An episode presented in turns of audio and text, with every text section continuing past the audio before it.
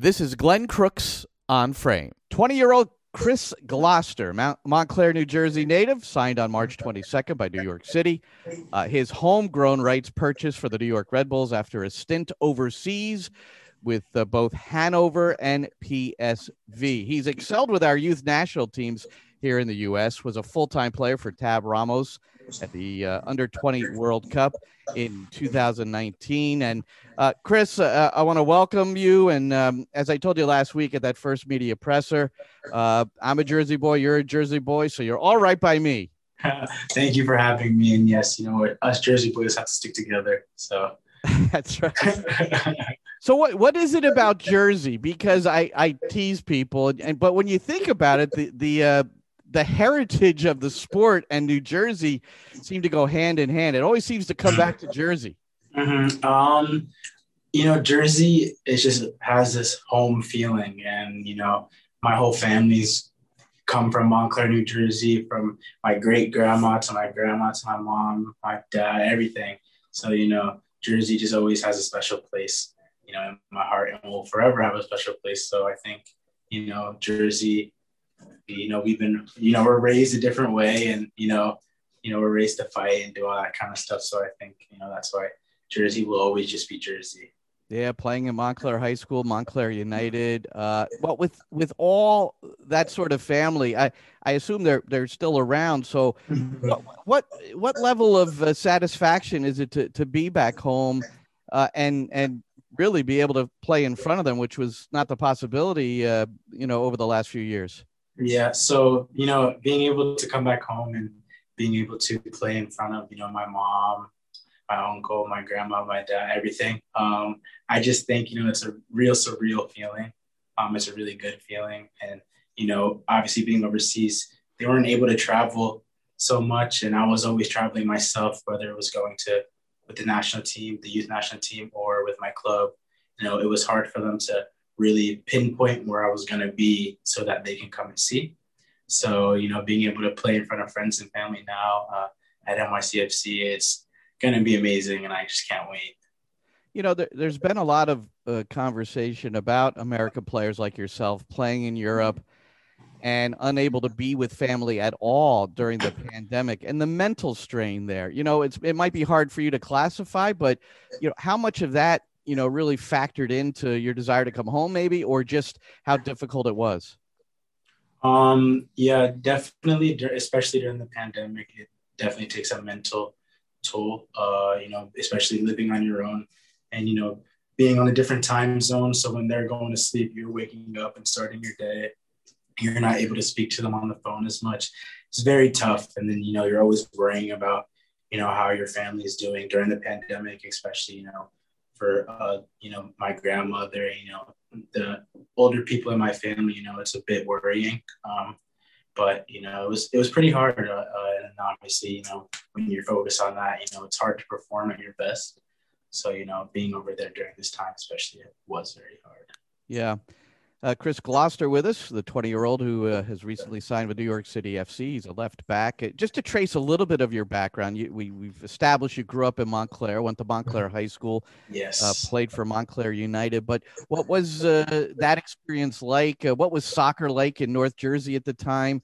And, and how much of an impact do those experience or did those experiences have in leading you to Red Bulls and then to Europe? Um, I think, you know, I've had a lot of coaching, like I've gotten had a lot of different coaches, you know, growing up from a young age, especially. And I think, you know, just gathering information from each different coach. Like I said, at Montclair United, we had English coaches and we had Dutch coaches, and we've had all these different types of coaches. So I think me learning all different types of styles really helped me develop at a young age, and then being able to make that next jump to Red Bulls and then go through their system with different coaching, and then obviously being able to play with their U S L team and then train with their first team, and then eventually making the decision to go overseas and, you know, make that big step. So I really think, you know, the development that I've had and the experiences that I've gotten at a young age in North Jersey with different coaches has really helped me uh, from the start.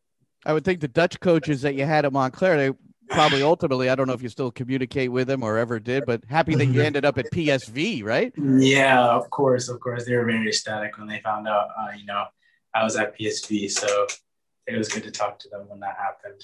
Your decision to go to Europe, how, tell us uh, some of that story. So you're you're with Red Bulls. Uh, you earned the status of, at the time, the youngest ever starter in uh, in the U S L at the age of sixteen. So uh, guide us through that a little bit. Um, so I think, you know, you know, I did a lot of talking, you know, with my family and agents and, you know, other coaches that I have, you know, been coached by when I was younger. And I, you know, I just think for myself, I just wanted to take, you know, that big leap, you know, seeing my fellow Americans like Christian Pulisic, Josh Sargent, seeing them make the jump right from it. I think it really encouraged me to, you know, believe that I could do it myself. And, you know, uh, so going over to Germany was, I think, a really good step for me. That was at uh, Hanover ninety-six. You played with their two team. You played with the P S V uh, two team up. So your uh, departure from P S V, so you went over there. The experiences, I'm sure, were immense, but ultimately you were not uh, playing a lot of games. So uh, the first thing I noticed when the, you were signed by New York City, went on the transfer market to see how things had progressed, and, and you hadn't played for P S V since last November, which is a pretty long stretch of competitive inactivity. So did, did that serve as the impetus for you to leave? Yes, uh, one hundred percent. Um, that was a really big factor. Uh, I mean, leave. Uh, don't get me wrong. P S V did a lot for me uh, when I first got there, and they helped me develop. And I've got I got good experience being there, training and everything. But I just think, you know, as a player and as a young player, game minutes matter. Uh, playing games really matter, and your development. And so, you know, not me not playing that many games uh, since November, I really needed to go somewhere where, you know, it was possible for me to get game minutes and to get my rhythm back and, you know, to be that, to be myself again. So I think that was a real big factor in me coming back home. Well, you've had some massive experiences, uh, full-time player at the U twenty World Cup, uh, many appearances with uh, John Hackworth with the U seventeen. So on the international level, youth international level, Uh, very experienced. Uh, your inactivity at P S V, is there anything that you look back, if you're self-reflecting, you know, self-evaluating maybe, what was, what fell short? You know, sometimes you have disagreements as to, well, I should be playing, but I'm not. That sort of thing happens between player and coach. But if you're self-evaluating, what, what fell short, do you think? Um, uh, I think it was just more of, you know, the mental side. uh, I think, obviously, we talked about the pandemic and how much of a mental toll that happened. And, you know, on a personal level, I, I had lost someone in my family to the pandemic.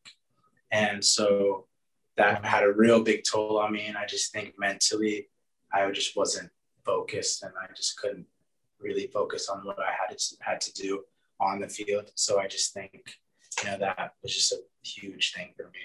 And that's why when I look back, you know, it was just the mental side of things. And just, uh, and sorry for your loss, but you Thank also, you. you you add the mental side of it. As a, it's almost like you go to the training facility, you train, you're not competing, and then you go back to your apartment or the hotel or wherever you were, exactly. Not allowed to leave your room. Mm-hmm. You know, it's like, so it's, all that combined. It was a lot, and it was almost like, you can kind of compare it to jail a little bit. You know, you get your recess time outside, and then you have to go back to your cell and do whatever you do in your cell. And then, you know, you eat or whatever, but you can't leave. And then there's curfew and all that kind of stuff like that. So when you really look at it like that, you know, it's pretty hard. Chris Gloster with us, who was a teammate with James Sands, a current New York City uh, uh, midfielder, center back, uh, versatile himself, and guy who just signed a, a five-year contract with New York City. Uh, I assume that you and James had conversations before you uh, put your signature on a contract for New York City F C. And if so, uh, what kinds of things did you talk about? Um, well, we talked a little bit, uh, obviously not too much, because I didn't know if it was going to be a fish, like, for sure. But we had spoken a little bit because he also, he had saw rumors and everything. And so we had talked a bit, and he kind of just gave me the rundown of, you know, the team culture here and, you know, how it feels, you know, to play at home and everything. And we were just kind of reflecting on when we played together in U seventeen. So we just kind of talked about, you know, old stuff like that. And then he was kind of, you know, giving me insight on the coaches here and how things are here. So that's pretty much what we talked about. I don't remember clearly. Were you guys next to each other with U seventeens? Was he left no, central? He was James right was right, right center okay. back. Yeah, right. But we played we played uh, throughout most of the under seventeens together in the back line uh, throughout the seventeens World Cup and everything. So yeah, we have a pretty good relationship. And then when you uh, advance to the the U twenties at, under Tab Ramos, I mean, I, I wonder if that's one of your uh, Uh, the bright spots. One of the biggest accomplishments for you. You you were named to the best eleven for the CONCACAF Championship ahead of the World Cup. You played in every game uh, in the World Cup, which ended in a quarterfinal loss to Ecuador. So, uh, how do you, where do you rate that experience? Um, uh, obviously, playing on a tournament World Cup is uh, really up there. I think you know it's definitely you know top maybe top three, top five moments that I've gone through that I've been that have been the brightest moments I've had. Uh, it was a really good experience, obviously playing at a high level with such high level players all around, and then you know being able to get as far as we did. Obviously, it sucks that we had to lose in the quarterfinals, but we performed well the whole entire tournament. So I just think it was a very good experience overall. Talk about your own performance there. I mean, you're named to the best eleven. Which with several teammates, so that's that's quite an accomplishment. Yeah, it, it felt, and when I, when I saw that, it felt really good. You know, it gave me confidence, you know, to continue on with my career. So it was amazing. So if we move ahead with youth national team uh, stuff, uh, U twenty-threes, you were called into a couple of camps by uh, Jason Kreis, the uh, the Olympic coach, uh, including the January camp. You did not make the uh, the final roster, which I'm sure was disappointing. I, I would imagine you were watching the game against Honduras, uh, which would decide who advanced to the Olympics. Got a yes. lot of friends playing there, and it didn't work out. So this is constructive criticism. You're observing the game. Uh, I'm wondering what you were thinking as you were watching it. Not the fact that you were bitter that you weren't there, because I that's the, not, that doesn't appear to be your personality. But no, no. but these are friends of yours, and you I'm sure you're rooting for them as hard as or harder than anyone. But what were your observations? What were you thinking as the game progressed? Um, from that game against Honduras, I just really think we just needed you know that extra edge in the final third. I think throughout the whole entire game they played pretty well, but it was you know it was just towards the end game when they needed to score. I think they really needed to you know have that hunger and have that edge to you know put it in the back of the net to tie it or to do whatever to get the win. So I just think that's what was missing throughout that game. I don't know how active you are on social media or listening to the commentary and and some of the uh, I guess criticism you might say uh, after that match. But it did focus. I thought most of the focus was on, and you heard from former national team players, uh, focused on the hunger aspect that Honduras. And, and when you look at the comparison, you have Honduras players that a majority of them have grown up in a different environment than yeah, the American yeah. players. And that, mm-hmm.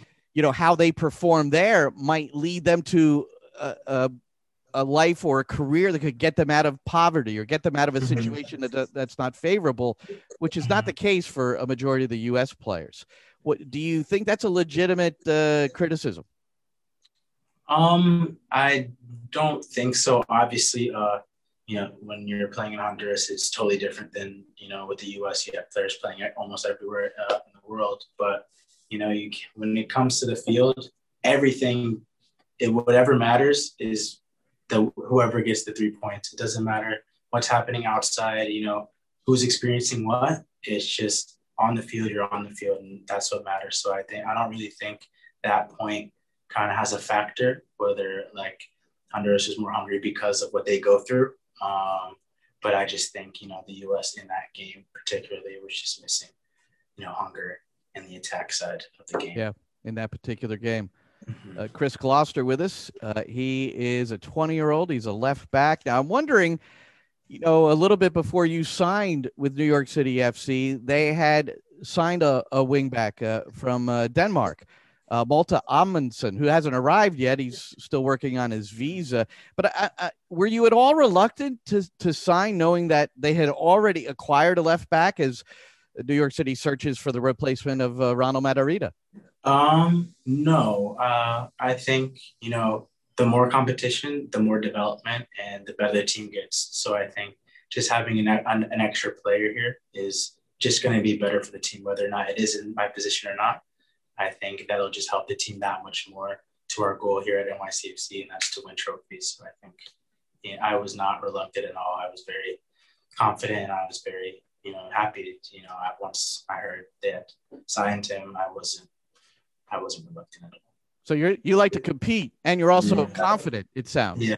Yes, yes, yes. Uh, you know, but, you know, competition and being – once when everyone wants to compete, that's when the team can develop and grow. And I think having that mentality of competing and always wanting to win will really help us. So, well, you sound like a real team player as well, Chris. And, you know, when we – you met the media last week, it, you had only had one training session. So now there have been many more.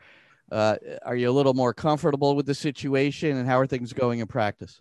Uh, everything's going well in practice. Uh, obviously, it feels good to be back in New York, uh, you know, being able to train with the team fully now and not being in quarantine, uh, and really be able, being able to feel the guys out and see how each guy plays and see everyone's mentality and, you know, how they are on the field. And I could tell there's a lot of competition within the guys, and I think, you know, that's what's going to help us. And I think seeing us compete against each other with tackles, you know, you know, really positive vibes. I think, you know, it's going to be very good for our team in the future. So uh, we're recording this on April Fool's Day. Were there uh, any April Fool's pranks at the facility today? No. And I was actually surprised. And when I woke up this morning, I was thinking there were going to be a lot of jokes today, but there weren't any. So it's all right. I don't mind it. Especially as the young guy, you, you would think you, you might be the one. Have you had exactly. to get up on, have you had to get up on a table and sing yet or anything? Uh, I had to do that in Orlando, actually. Um, but, you know, I've done that uh, multiple times uh, when I've gone to preseason with P S V and Hanover, us first team. So, you know, it's nothing I haven't experienced before. So, but it was fun. And obviously the guys welcomed me in, you know. So it was good. It was a good time. You have a good voice? Heck no. Mm-mm. Don't expect me to sing. Nope. Nope. I'm, I, but I'd say I'm a good performer, not a good singer, but a good performer. Well, that's important. You know, sometimes yeah. you can overcome uh, being out of exactly. tune to really perform. Yeah, exactly. And then when you get everyone to sing along, you know, it just makes the whole initiation thing easier. So, hey, I, the, the, I read your bio somewhere. I can't remember where it was written, where uh, you listed as your biggest athletic inspiration as Michael Jordan. So we, if we go back to the pandemic, I think everybody saw this uh, Netflix thing, The Last Dance. And yes, yes. So, so when you you look up so much to him, what stood out to you? One or two things that you can recall regarding Michael Jordan from what you learned in that uh, in, in The Last Dance, and how maybe you could apply it. Um, I want to say that he was always a guy that, when it came to working, he put his head down and did what he had to do for himself, but he also cared about the team and the benefits of the team. And I think that was a really big thing for me. And that's what I try to be. Uh, you know, I always want to develop myself and for myself and my career, but also I really want what's best for the team. I want us to win and I want us to win trophies. And I think that's where I can compare myself to Michael Jordan in that aspect. And that's what I've really taken, you know, from The Last Dance, the documentary, and from him as a person. So I think that's one of the main things, really. Yeah, and athletes weren't uh, allowed to leave their hotel rooms during the pandemic, you know, that isolation that you referred to earlier.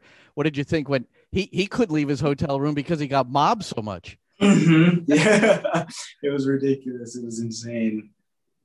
Yeah, it's really, really crazy stuff. All right, one more thing. Uh, back to soccer, and then uh, I'm going to let you go relax. You've had a tough training week, I'm sure. Uh, the the uh, the other athlete who you kind of uh, regard and maybe are trying to model yourself a- after, and it's a good one.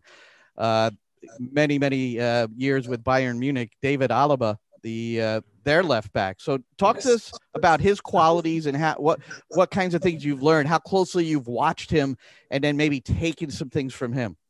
Um, definitely uh, the way he's so good on both sides of the ball. I think, you know, obviously at Bayern, when you have that type of team and have that type of attack, you know, there's a there's a really like a lot you can do. And I think um, him defensively, he's very strong, he's very aggressive, but also on the attack side of it, he's very smart, and he he manages his game. He's bombing forward, but he's, you know, making sure that he has enough recovery to be able to be on the defensive side of the ball. And I think when it comes down to that, uh, when I try to model my game, I try to manage, you know, my runs bombing forward. You don't have to do that every single time, but when you need to do it, it needs to be effective. And I think he's very effective in the final third. And that's, you know, what I've been trying to work on lately is my effectiveness in the final third.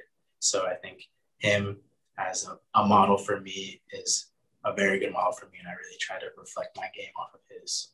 Have you been encouraged to bomb into the uh, attack uh, with your, in your training with N Y C thus far? Yes. Yes. Actually, uh, the coach, uh, Ronnie, he really, you know, encourages me to, when we have the ball, to get forward, get forward. Cause I get, he see me play, and he knows uh, when I get into the attack, stuff can happen. So I think he's very encouraging uh, when it comes to the attacking side of the ball.